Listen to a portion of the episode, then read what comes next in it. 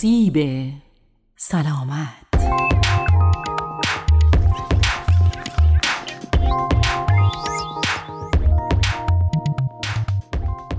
شنوندگان عزیز برنامه سیب سلامت سلام امروز با یک برنامه دیگر در خدمتتون هستیم که در آن به بررسی و شناخت بیماری افسردگی، علل، علائم و راههای درمان آن می‌پردازیم. آیا می‌دانید افسردگی چیست؟ چه علائمی دارد و چگونه درمان می شود؟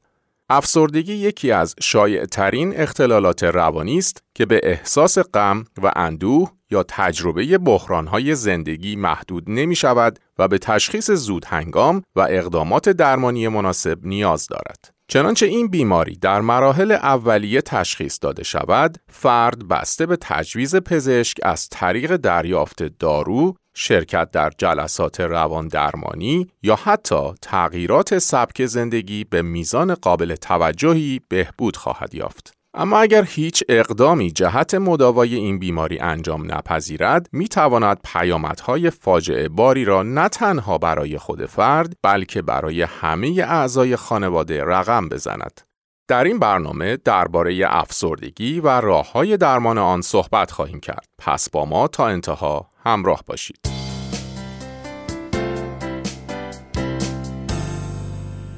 آمارها حاکی از شیوع روزافزون افسردگی در جهان است. برخی افراد در طول زندگی شاید فقط یک بار به این وضعیت دچار شوند. در حالی که افسردگی برای بسیاری دیگر یک وضعیت تکرار شونده است. هر دوره این بیماری در صورت عدم درمان ممکن است چند ماه تا چند سال ادامه پیدا کند.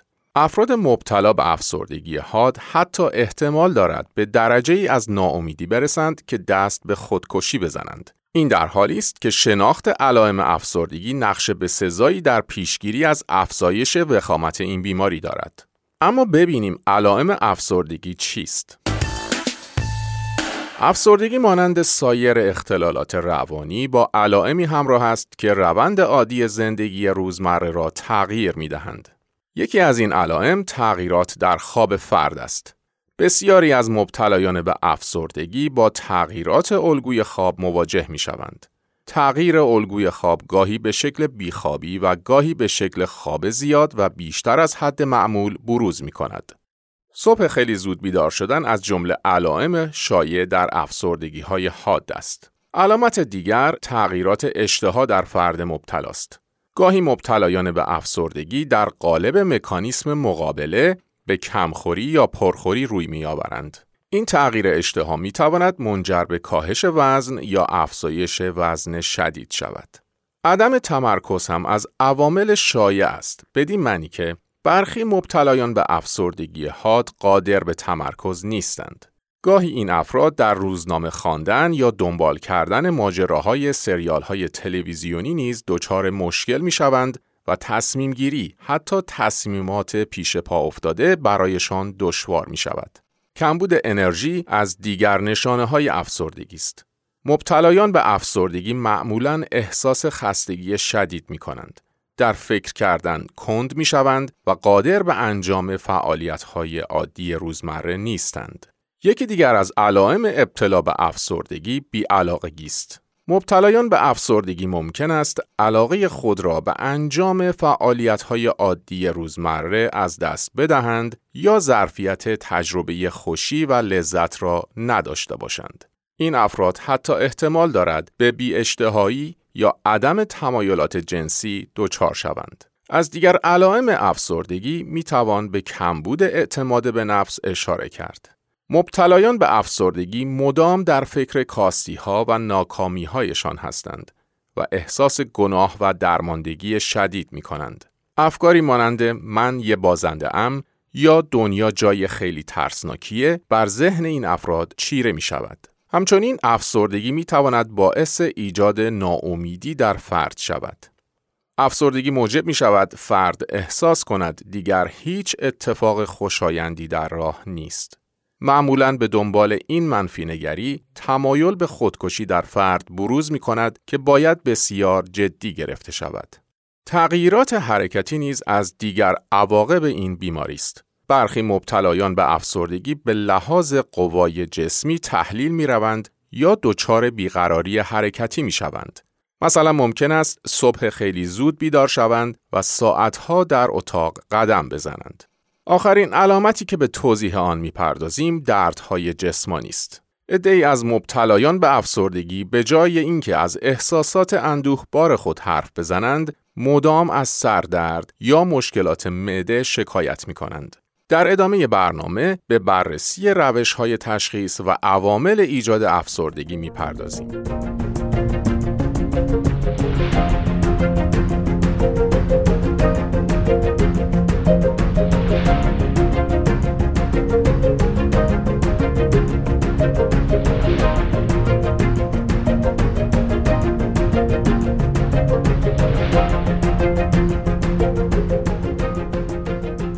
تشخیص افسردگی موضوع پیچیده است. چرا که گاهی دوره های افسردگی بخشی از اختلال دو قطبی یا سایر بیماری های روانی محسوب می شوند. اما اینکه فرد افسرده علائم خود را چگونه توصیف می کند، اغلب اوقات ریشه فرهنگی دارد.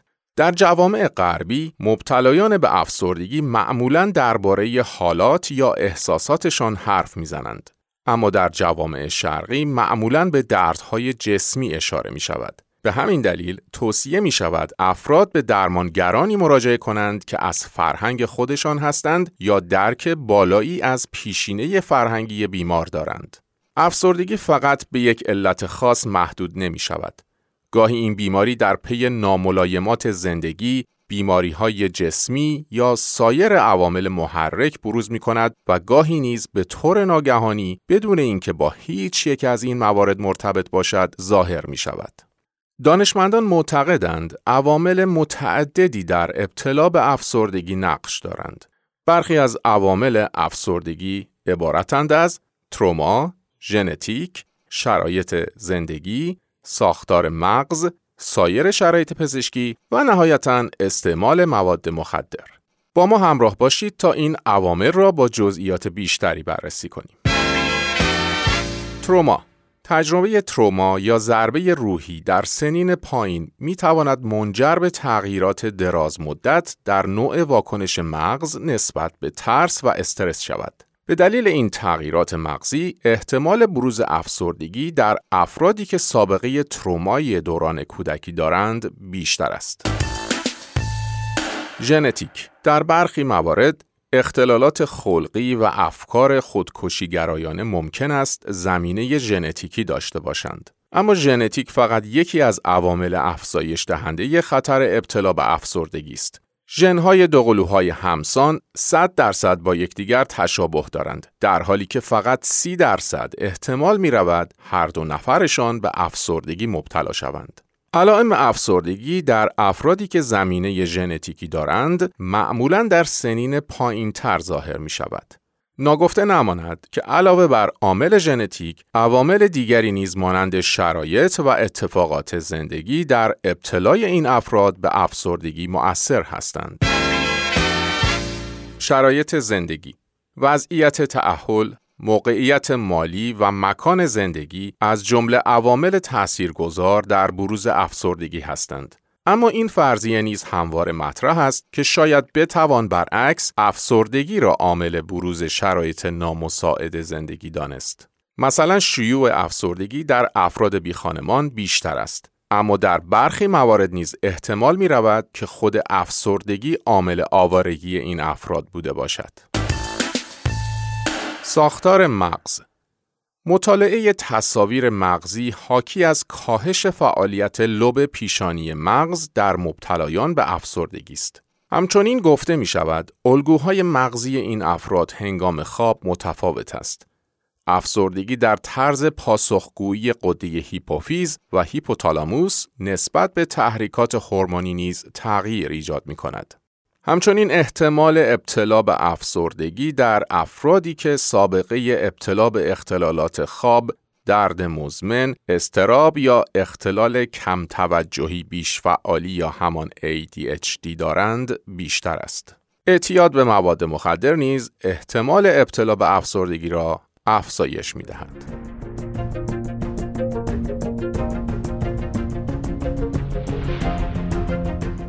اما چه افرادی به افسردگی مبتلا می شوند؟ افسردگی مختص گروه خاصی نیست و در تمامی سنین، نژاد، اقوام و طبقات اجتماعی اقتصادی بروز می کند. اما تجربه این بیماری در افراد مختلف متفاوت است. مردان معمولاً به دلایل فرهنگی از افسردگی خود بیشتر خجالت زده می شوند و از این رو سعی می کنند این بیماری را تاب بیاورند یا به قول خودشان با مصرف مواد مخدر خود درمانی کنند. عدم درمان افسردگی در مردان می تواند پیامدهای فاجعه باری به همراه داشته باشد چرا که آمار خودکشی های منجر به فوت در مردان بیشتر است. اما در زنان عوامل مختلفی از جمله ژنتیک، بیولوژی، باروری، تغییرات هورمونی و روابط بین فردی در ابتلای آنها به افسردگی نقش دارند. بسیاری از زنان در دوران قاعدگی دچار تغییرات رفتاری و جسمی مانند احساس افسردگی و تحریک پذیری می شوند. عده زیادی از زنان افسرده علائم شدیدتری را در دوران پیش از قاعدگی تجربه می کنند. در مبتلایان به سندروم پیش از قاعدگی یا همان PMS و اختلال ملال پیش از قاعدگی یا همان PMDD علائم افسردگی تا زمان آغاز قاعدگی به تدریج شدیدتر می شوند. پژوهشگران سعی دارند بدانند تغییر دوره‌ای هورمون‌ها چگونه بر ساختار شیمیایی مغز در مبتلایان به افسردگی تأثیر می‌گذارد. همچنین بسیاری از زنان پس از زایمان به اختلالات خلقی مقطعی دچار می‌شوند. از جمله این اختلالات خلقی می توان به افسردگی پس از زایمان اشاره کرد. این آرزه که به فاصله کوتاهی پس از وضع حمل بروز می کند، موجب استراب، بیخوابی، گریه یا افکاری مانند آسیب رساندن به خود یا نوزاد می شود و به همین دلیل انجام فعالیت های عادی روزمره برای فرد به سختی امکان پذیر است. افسردگی در سالمندان معمولا درمان نشده باقی میماند چرا که بسیاری از این افراد افسردگی را یکی از پیامدهای طبیعی افزایش سن و نیز یک واکنش طبیعی در مقابل مسائل جسمی، روحی و اجتماعی مرتبط با سالخوردگی می‌دانند. علائم افسردگی در افراد سالخورده ممکن است با علائمی که در جوانترها دیده می شود متفاوت باشد. چند نمونه از علائم افسردگی در سنین سالخوردگی عبارتند از اختلالات حافظه، دردهای مبهم و توهم. همچنین افسردگی می تواند آرزه جانبی برخی داروها مانند داروهای فشار خون، حمله قلبی، سکته، شکستگی لگن یا دژنراسیون ماکولا باشد که معمولا در سالخوردگی تجویز می شوند و با بروز افسردگی نیز مرتبط هستند. تمامی کودکان در حال رشد به طور طبیعی در مقطعی با بحرانهای احساسی مواجه می شوند. اما گاهی این مقاطع بحرانی در برخی کودکان منجر به افسردگی می شود. احتمال ابتلا به افسردگی در کودکان و نیز افسردگی در نوجوانان مبتلا به اختلال کم توجهی بیش فعالی، اختلالات یادگیری، اختلال استراب و استراب نافرمانی مقابل جویانه یا همان اودیدی بیشتر است. همچنین استرس شدید، تروما یا سابقه خانوادگی اختلالات خلقی از جمله عواملی هستند که احتمال بروز افسردگی را در سنین پایین افزایش می دهند. کودکان افسرده معمولا از وجود درد شکایت می کنند و کمتر از احساساتشان حرف می زنند. اما علائم افسردگی در نوجوانان متفاوت تر است. پرخاشگری، رفتارهای پرخطر، مصرف مواد مخدر، افت تحصیلی و فرار از نمونه های از این علائم هستند که باید جدی گرفته شوند. آمار خودکشی در نوجوانان افسرده بالاتر است. طبق گزارش سازمان بهداشت جهانی خودکشی سومین عامل مرگ و میر نوجوانان 15 تا 19 سال است.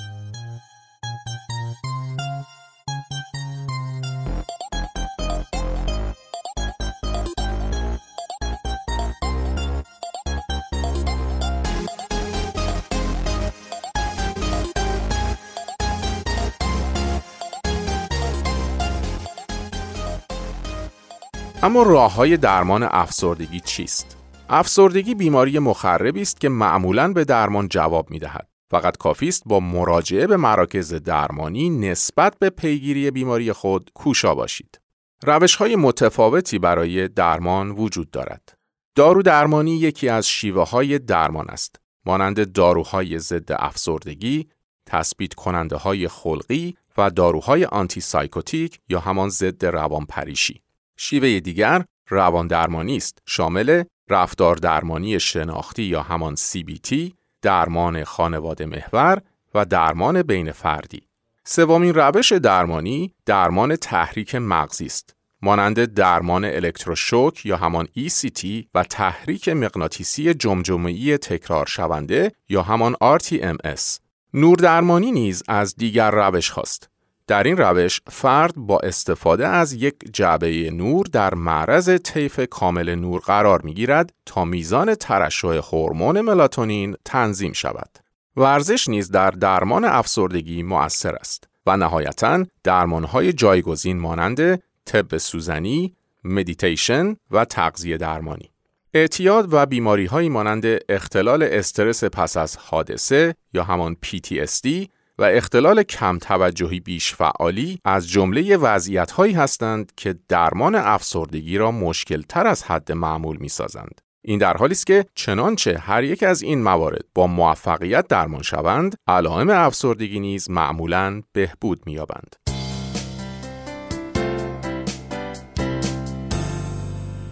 شنوندگان عزیز به پایان این برنامه رسیدیم.